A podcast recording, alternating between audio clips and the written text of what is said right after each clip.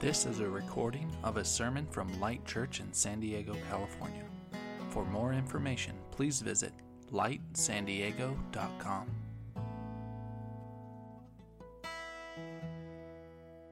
Colossians 1 15 through 20, this is how it describes Jesus, the climax of what he does. In verse 15, it says this The Son is the image of the invisible God, the firstborn over all creation. For in him all things were created, things in heaven and on earth, visible and invisible, whether thrones or powers or rulers or authorities. Listen to this all things have been created through him and for him. He is before all things, and in him everything holds together. And he is the head of the body, the church. He is the beginning and the firstborn from among the dead, so that in everything he might have the supremacy. What a bold statement! The climax of the story is not just for us to have our sins forgiven. The, the climax of the story is that Jesus would have supremacy over everything. For God was pleased to have all of his fullness dwell in him, and through him to reconcile to himself what? All things, whether things on earth or things in heaven, by making peace through his blood shed on the cross. So here we are, right? We talked about this. Jesus comes in, he's a fulfillment to Israel's story, he's a fulfillment to this missing piece in the story of our separation from God's presence.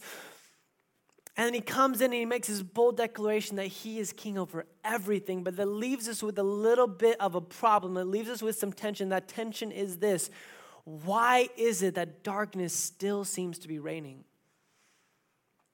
What, where, what is this tension that we live in right now where we believe the theology, the theology that Jesus is enthroned at the right hand of God, but at the same time, we are faced every single day with horrific news from around the world, in our cities, in our neighborhoods, from our families, that something is wrong.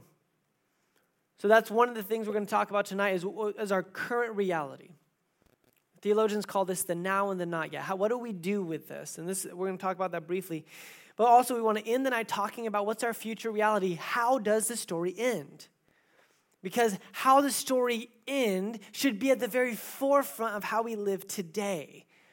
And if we choose to allow that image and the picture that we're going to be talking about tonight at the end of Revelation to be what drives us today, everything changes. So let's talk, but first, before we talk about what's to come, let's talk about right now, our current reality. Uh, John Piper, who's a, who's a pastor and an author, talks about our current reality like this The decisive battle against sin and Satan and sickness and death has been fought and won by the King in his death and resurrection, but the war is not over. Sin must be fought. Satan must be resisted. Sickness must be prayed over and groaned under. And death must be endured until the second coming of the king and the consummation of the kingdom. So it talks about this reality that when Jesus came, it's this image of a wedding, and in ancient Jewish weddings, it would look like this the, the groom would come and to the father and say, I would like to marry your daughter, and there would be this party. There'd be this big event, and he would pay a bride price for that promise of being with her. He would then go away and spend maybe a year or two building an extension on his father's house so that he could come and get his bride and bring her back to himself. And that is exactly what's happening right now. Jesus came, he paid the price with his own blood to have us back, and he even gave us the seal of his Holy Spirit as like a wedding ring, saying, You're mine, you, be- you belong to me, we belong together. But there is now this space where we live in where he has gone away to prepare a place for us, is literally the word Scripture says. And we wait. We're waiting for this consummation of all things, Scripture calls it. And we live in this tension. And, this is all too familiar because the day I got engaged to Jen was one of the, the best days of my life. I mean, it was just so filled with emotion and nervousness, and it was just wild. I can remember it so vividly because of what it did to me. And so I decided that if I was going to propose to Jen, I would do it in front of a lot of people so that peer pressure would be on my side. Right? So I figured if I asked her in front of enough people, she would feel bad to say no, at least right then, and I have a better shot of her saying yes. So we went to this small Bible college, and this, and this Bible college had this event every year called Junior Senior Banquet. Everyone gets dressed up and everyone comes out, and that was our first date the previous year. So that year we go there, and I know I bought the ring with my hard earned janitor money. And and, and, so we go to that night, and I asked my friend who's the ASB president, I'm like, at the end of the night, would you mind if I got up and, and I sang a song for her and I proposed? And he's like, that would be amazing. And so I worked out this whole plan, and the, the night of, I stuck the, the wedding ring in my guitar case. I gave it to my friend, and we, and we got ready, showed up at the event, and the whole ride there, she's mad at me. It's so funny. I'm like, if you only knew what's this about to happen. I think she's actually mad at me because I hadn't proposed yet. But uh, anyways, I just turned some worship music on, and that helped. Um, she actually made it worse. Anyways, so we get to the event. We're sitting there eating dinner, and I, my heart is pounding outside my chest, right? I'm like sweating. I was like, oh my gosh, like, and so at the very end, see, at the end of the night, I'm like, this is go time. So I get up and I'm like, hey, I gotta use the restroom. She's like, right now? I'm like, yeah, I'll be right back. Go back, get my guitar on, and I walk up to the, the stage and I get there and everyone's looking at me and I'm like, oh my gosh, what am I doing? And I just start to like talk. I'm like, you know, my girlfriend Jen. And I start to sing this really awful song that I wrote for her. And um, so I'm so nervous. I can't. I didn't even plug my guitar in. In the video, someone literally comes and plugs my guitar in for me. It's the only time my knees felt like they were shaking, like in my entire life. I'm like, oh my gosh, this is crazy. So I sing this awful song to her. I sounded terrible, but as um, the song is going on, she figures out what's happening. She starts crying. It turns into like the ugly cry, you know, like, oh my gosh. And I'm like crying too as I'm singing. It sounds even worse. And I put my guitar on my back and I go and I drop a money, will you marry me? And the whole school just cheers. And I'm like, yeah, even if you said no, no one could hear you. But she said yes. And, and she said yes. And oh, I'm like, I can't believe it. I tricked her right? You only have to fool one. I heard so. So she said yes, and so we're walking out of there, and I, am I'm, I'm on cloud 11, right? I'm like, this is the best day of my life. So I, I go into the restroom, and I'm talking to the guy, you know, like, I just got engaged. And he's like, you don't talk to people, you know, like in the restroom. And, and so we're walking out together out of the hotel in the hallway, and there's an old man. I just grab his shoulder. I'm like, hey, we just got engaged. We're getting married. Kid you not, literally looks at me. He's like, don't do it. Like, shut up. I just kept running. I remember it was such an amazing day in my life. And I remember our wedding day and how beautiful that was and how incredible. And then we waited for that day. But can I tell you, engagement was hard. It was hard. And it was this, this season where we decided as a couple that we wouldn't have sex till we were married. And so there's this point where we are now having spending more money. We have more stress on our lives. We're planning this a big event. We're planning a wedding in a different city while both working full time jobs. And I'm finishing up school. And we have this three month time period where we have more stress than we've ever had, but nothing, uh, none of the benefit of marriage. But we're promised to each other. And oftentimes, it's kind of this image of what the church is now, where we know we're promised to Jesus. We know that someday he's coming back. We know that heaven's waiting for us. But there is this sense where, like, we're in this in between time where we're like, man, we just can't wait to be reunited the bride with the groom, his church, and Jesus. And we live in that tension. But he's given us this Holy Spirit, he's given us this promise that I will come back for you. And that's our current reality where, where we live. And so this is this is what just just four notes. These are some things that can define the reality that we live in um, right now. Number one is that our fight is against darkness. Uh, we live in a reality where there is still two dominions. There's a dominion of darkness and the dominion of light, Scripture calls, and they are at war, and we are in the middle of it. The second perspective we have to know is the weapon God gave us to fight this battle is love. It's how we advance. It's how we advance light in this world against darkness. It is not through force. It is not through wit. It is not through intelligence or money. It is through and can only be through love.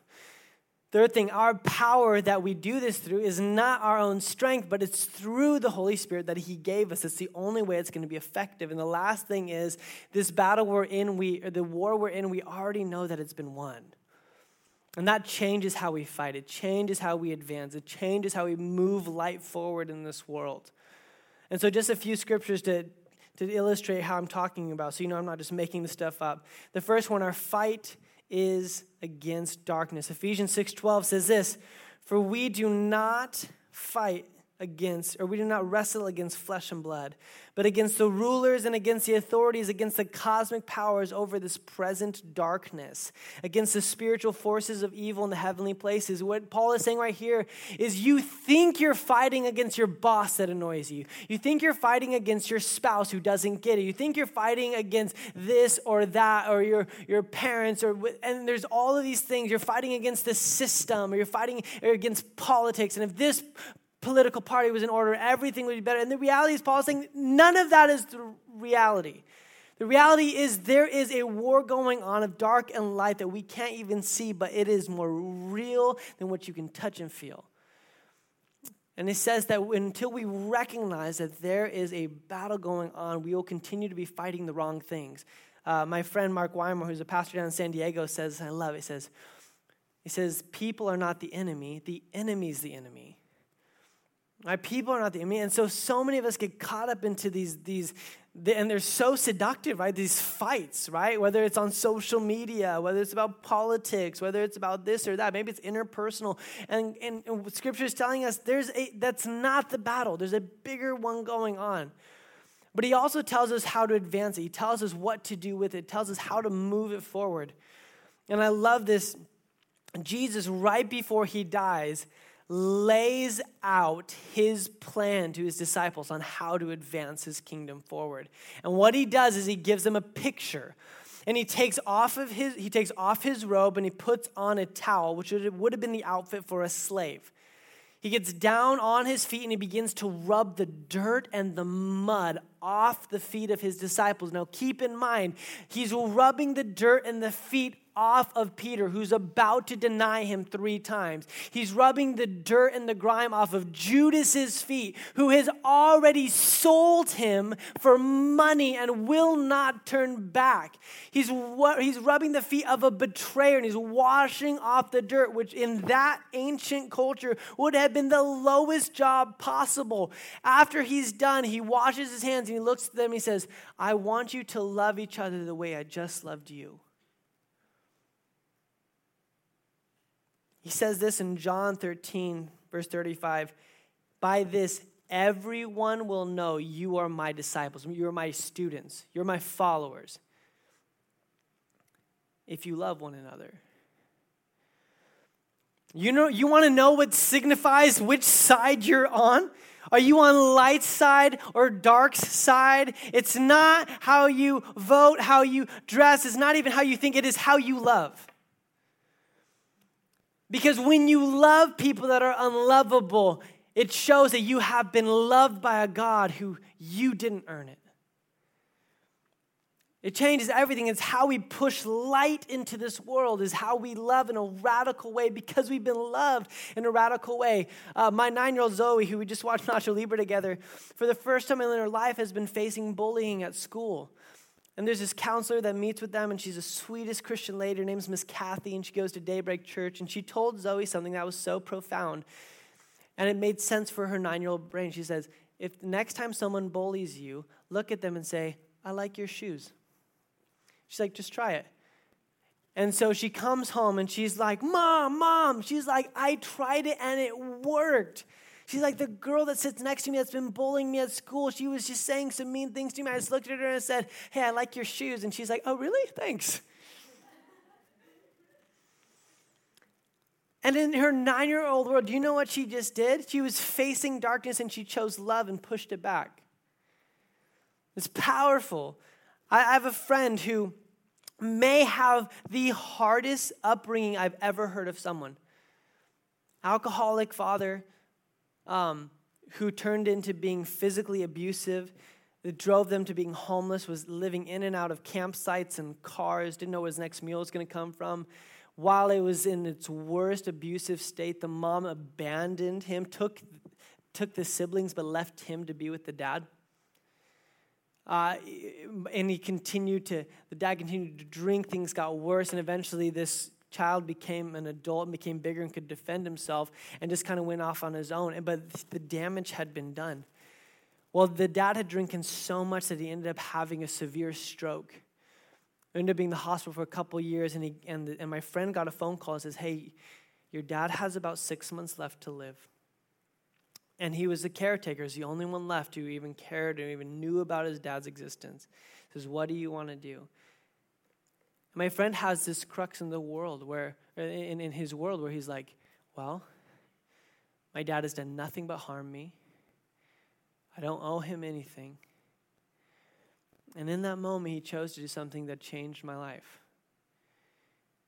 He quit. He literally dropped out of school. He's going to college full time, cut his hours at work, broke up with his girlfriend, and spent the next six months of his life sitting at his dying alcoholic's father's bedside and watched him die. And I remember calling him, I'm like, I'm like, what would compel you to do that? And he said, Benji, I just wanted my dad to know before he died that someone loved him. And it, I remember where I was when he told me that, and I just started tearing up because I'm like, how do you even have that kind of capacity to love someone like that? When darkness came at you in full assault your entire life. And rather than returning darkness with darkness, hate with hate, right? He just chose love. It's the power of Jesus. It's what we do right now. We choose love. It's the way we advance light into this world. But we don't do it on our own strength. Don't get me wrong. This is not about you just being like, I'm going to be the best lover of people in the world. I'm going to write a book and start a blog. I'm going to go and do this and that. I'm going to, you know, rescue, you know, like abandoned rats, you know, for whatever, whatever your thing is. No, no, no, listen. This is not about you leaving here feeling inspired. This is about you leaving here feeling equipped. There's a difference because it talks about that when Jesus went up, he says, I'm giving you a helper. It says, It's actually better that I go away, it says in John 14. And it says something about the Holy Spirit that he gives. He says, When he comes upon you, he will give you power. In Acts 1 8, it says this But you will receive power when the Holy Spirit comes on you, and you will be my witnesses in Jerusalem and in all Judea and Samaria and to the ends of the earth. And I love that because when we are being Jesus' witnesses, and a witness is just saying what they saw. I saw Jesus love this way. And so I am now filled with the Holy Spirit and I'm empowered to go and live out the life that I just saw. To go love people in a way that no one would understand. To go tell the bully, I like your shoes rather than popping them in the mouth. To go sit next to your dying alcoholic father's bedside as he passes away just because you want him to know his love. It compels compels us. The Holy Spirit, when we let Him into us, compels us to love in a way we never could do on our own strength. And one of the reasons we can do this in such an audacious way is the fourth thing is because we know our victory is secure. We're not giving up ground when we love like that. No, no, no. We are declaring we already know who wins. We already know the end of the story, and that is why we can love this way. John 16 33 says this I have told you these things so that in me you may have peace. In this world you will have trouble. But take heart, I have overcome the world. Jesus just declared it. He's like, I win. You're going to have trouble. You're going to have hard days. You're going to have hard seasons. You're going to experience loss and sickness and death. But don't lose heart. You can have peace in the midst of it because I have overcome the world. I win. And this changes everything. How many of you guys have ever DVR'd a sports game or TV show that you so anticipated watching and someone comes and spoils it for you? You guys know what I'm talking about? This literally happened at my house on Tuesday night. We had a welcome dinner. Many of you guys came out to it. And uh, we're watching at the very end of the meeting, there's like the half pipe going on at the Olympics, and Shaun White's going. And Anna Buffini, who was leading worship tonight, uh, was was there and, and so she's watching and she's okay i gotta go home and i gotta i recorded it i can't wait to see who wins and and then right as she's saying that chris Mills walks into the room and he's like isn't it great that shaun white won and just like no. Because what happened in that moment, the show didn't erase, but the tension and the drama was sucked out of it.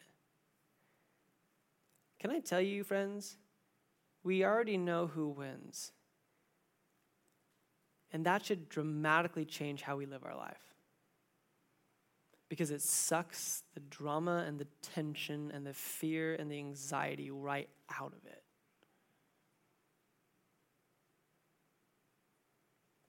It's so funny to me, and this is me as a, as a Christian, as someone who follows Jesus, who knows this up here, how often it doesn't make it the 18 inches down to my heart. Because I wake up and I'm anxious and I think, I'm like, oh my gosh, what's gonna happen? Is it gonna be okay? Is this gonna turn out? And then I'm anxious because I'm trying to control the outcome when Jesus already declared on the cross, it is finished. I already told you the outcome. You don't have to watch the football game wondering who's going to win. You get to watch it knowing who's going to win, and it does something different inside of you. How much more should Christians live their lives differently? Because we already know the outcome. We already know that no matter what happens to us in this world, that nothing could rob us of the victory Jesus promised us on the cross. It's been given to us. And if we meditate, and this is why this sermon is so important, it's why this message is so important, because if we think every single day about how this story ends, it'll change how we live this story today. It crushes fear, anxiety, uncertainty, and it welcomes peace in a way that nothing else could. So, but here's the here's kind of the final question that we have to talk about, and it's an important one. If that's the case, if our victory is sure and we know the ending, what's the ending? How does this story end? Now you might know, like uh, heaven, uh, but but no, no, no. If you cannot vividly describe how the end is, then it will never capture your imagination. It will change what you think and how you believe. So this is what we're going to do. We're going to read uh, the, the second to last chapter of Scripture. And we're going to begin to let this new image and this new picture begin to take shape in our minds of what this actually is. So if you have a Bible, um, or you can look up on the screen, turn to Revelation 21. But if you have a Bible, underline it, right? Copy and paste it. I mean, find a way to get this in front of your eyes all the time. Don't ever lose sight of this passage of Scripture because it matters for today. Revelation 21, this is the end. If you're looking for it, literally turn to your last page in your Bible and turn left, like one page. It's right there. It's the very end of the story. And this is John, who is one of the apostles, is stranded on an island. He's exiled there. He's at the end of his life, and he has this vision of the end. And he's writing this letter to the churches in the area. And these churches, this is important, are not having an amazing church service under some market lights in Encinitas, California. These people are having church in hiding in probably a dark, kind of mud brick building for fear of their life because they've already had relatives stripped from them and thrown to lions or crucified or burned. This is what following Jesus looked like to the early church. It cost them everything. And so the book of Revelation was never supposed to be about, like, well, you know, is there seven years of tribulation and what is the dragon? No, no, it was supposed to be hope for them right then. The dragon gets defeated, the beast gets defeated, and that beast was Caesar. It was this emperor that was trying to crush the church at that time. And at the end of this incredible vision, this is what he describes. Now, let's imagine we're that early church who is hoping that there is a reason why you've given your whole life to this thing. And this is what it describes. Then I saw a heaven and a new, a new heaven and a new earth. For the first heaven and the first earth had passed away, and there was no longer any sea. I saw the holy city, the new Jerusalem, coming down out of heaven from God, prepared as a bride, beautifully dressed for her husband. And I heard a loud voice from the throne saying, Look, God's dwelling place is now among the people, and he will dwell with them. They will be his people, and God himself will be with them and be their God. He will wipe away every tear from their eyes. Listen to this there will be no more death, or mourning, or crying, or pain, for the old order of things has passed away. He who has seated on the throne said, I am making everything new. Then he said, Write this down, for these words are trustworthy and true. He said to me, It is done. I am the Alpha and the Omega, the beginning and the end. To the thirsty, I will give water without cost from the spring of the water of life. Remember, you're sitting there as a recently converted follower of Jesus, and you don't know if you're going to live tomorrow, but you hear these words that there is a day when God's dwelling place, the new heaven and the earth, will come here. Notice that it is not an evacuation. This is not saying someday you're going to heaven. No, no, no. This is a redemption. Someday God's coming here in his fullness. He's ready for the wedding. And I, and I love this. There's this obscure passage, this obscure verse at the very, very beginning. He's talking about this new heaven, this new earth, and he says this random thing in the very beginning. Says this, and there will be no more sea. Did you guys pick that up? What a random thing to say. And as a surfer, I was personally disappointed when I read that. Uh, I literally just got a new surfboard this week, and I was just really stoked on it. I'm like, really? I got to read this verse this week? And I'm like, why, what's the point? Why would he say there's no more sea? And so I'm looking at this and I'm reading some different scholars and what they said. And, if you look back at Revelation chapter 4, this is what it says in Revelation chapter 4. It says, Also, in front of the throne, there was what looked like a sea of glass, clear as crystal. The first image that John has of the current heaven is one of Jesus on the throne, but there's still a moat. There's this glass sea in front of him that's separating the holiness of God and him. And isn't that the, still the conflict, right? There's still the separation that we lost it at the garden and we desperately are longing to be reunited, not just with, with God, but everything that comes with him, his perfect peace and shalom and everything in its right order. But there's a separation. But there is coming a day when there will be no more sea. There's no more separation, dividing. And that's exactly what it starts talking about. It starts talking about that God's dwelling place will be with man in, in the fullness and talks about there's this wedding garment that we wear his righteousness. And I love this in a loud voice. By the way, there's 21 times it says that in Revelation. This is the 21st time. And if you know anything about how Jews write, they use numbers to signify something. And 21 is three sevens, meaning this is this is it. The whole point of Jesus saying, The Lord said in a loud voice, the thing he wants you to hear louder than anything is that God is now with man.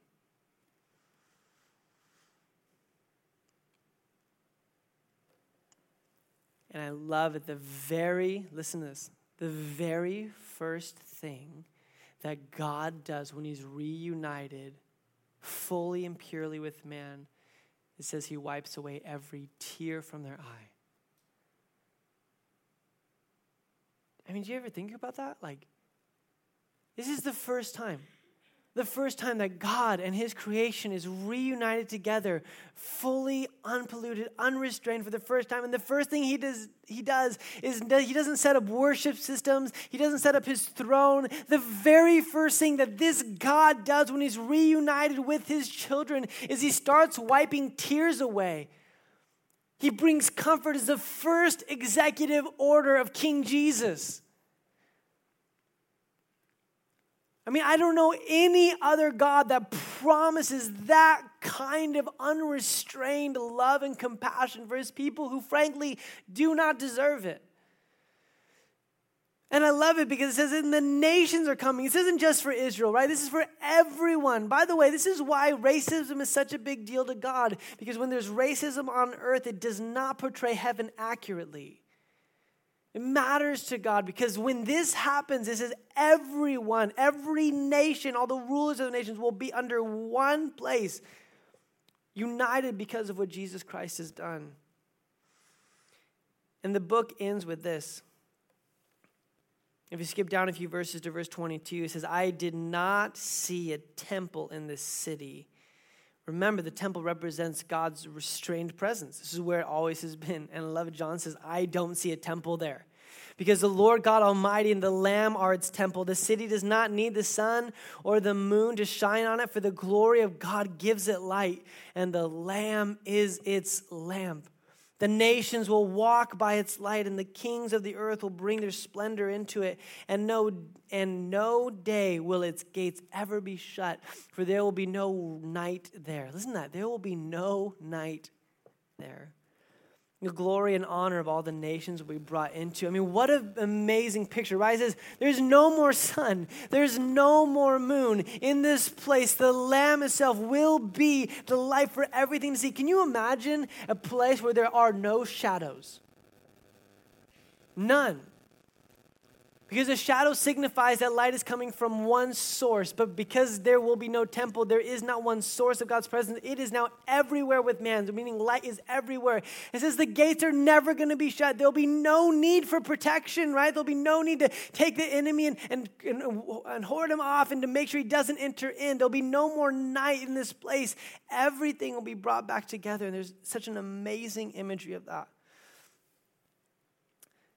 as I was reading this, I was, I was reminded of one of my favorite uh, stories that has been turned. It was a book uh, written by a French author, turned into a play, and then turned into a movie in 2012 called Les Miserables. And it's one of my favorite stories because it's a story of redemption. And the story of redemption's, the resolution at the end is people coming together from all different age stages, nations, and they're not war torn, they're not broken, but on top of the rubble, they sing a song of victory. So if you haven't seen it, I'm just going to show a quick clip from this movie. It's just, it, it's, it, it's going to pale in comparison, but just as an image, just to stir our hearts, just to say, there will be a day where everything will be made right.